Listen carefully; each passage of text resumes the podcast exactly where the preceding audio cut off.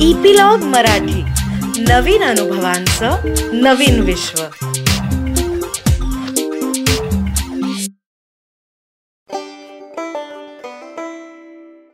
नमस्कार. मी अनघा मुनूरकर. आपल्यासाठी घेऊन येत आहे आजोळी घालवलेल्या सुंदर दिवसांच्या आठवणी व गोष्टींचा फुलोरा आजोळ भाग सोळा. गेले ते दिन गेले. मागच्या भागात आपण आमची निजानीज कशी होई कोकणात त्याविषयी ऐकले. आता ऐकूया पुढचा भाग. पक्ष्यांच्या किलबिलीने होणारी सकाळ व साखर झोपेतून उठूच नये असे बालमन. ना वेळेचे महत्त्व ना जबाबदारीचं भान. सुट्टी तर आहे झोपू दे ना हे आणखी वरून. आमच्या खळ्यात ऊन उशिराने येई. पण तरीही जास्तीत जास्त साडेसहापर्यंतच लोळायला मिळेल. त्यानंतर मात्र उठावेच लागे. सकाळच्या वेळी सगळेच कामात कोणी कोणाशी विशेष बोलत नसे.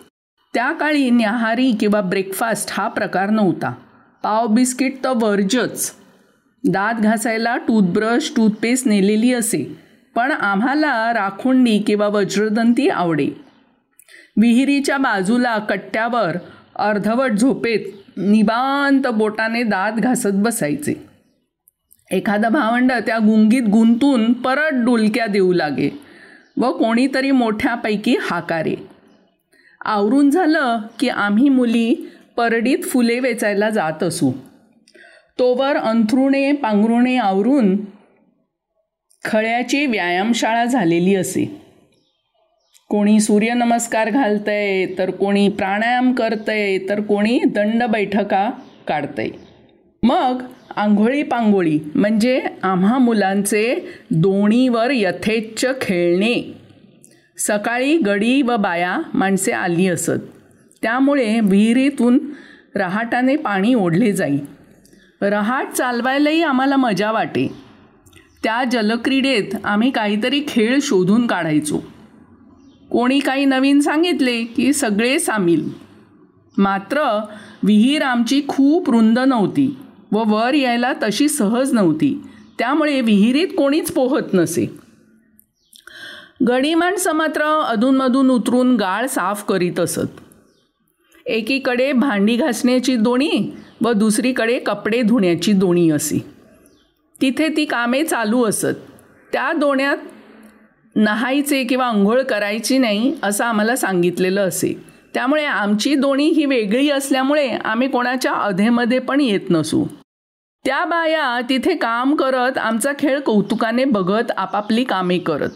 काही वर्षापूर्वी जेव्हा मी गावी गेले होते तेव्हा घरात नळ आले होते. विहिरीखालच्या झऱ्यातून नळाला पाणी येत असे. त्यामुळे ती विहीर आता पोरकी झाली होती. ती विहीर ते रहाट घाडगे खिन्नतेने माझ्याकडे बघत होते. सर्व दूर जंगली झाडे वाढली होती व आत वाकून पाहिले तर पाणी शेवाळ्याने आच्छादलेले.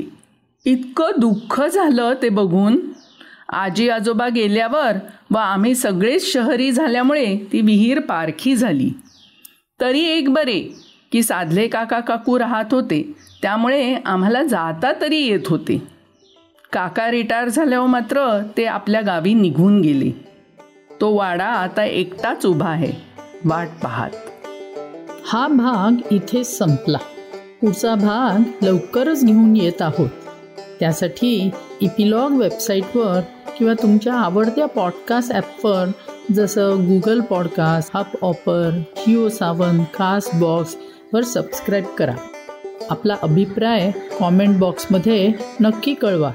तसेच आपल्या मित्रपरिवाराबरोबर व नातेवाईकांबरोबरही शेअर करायला विसरू नका आणि त्यांनाही सबस्क्राईब करायला सांगा. धन्यवाद.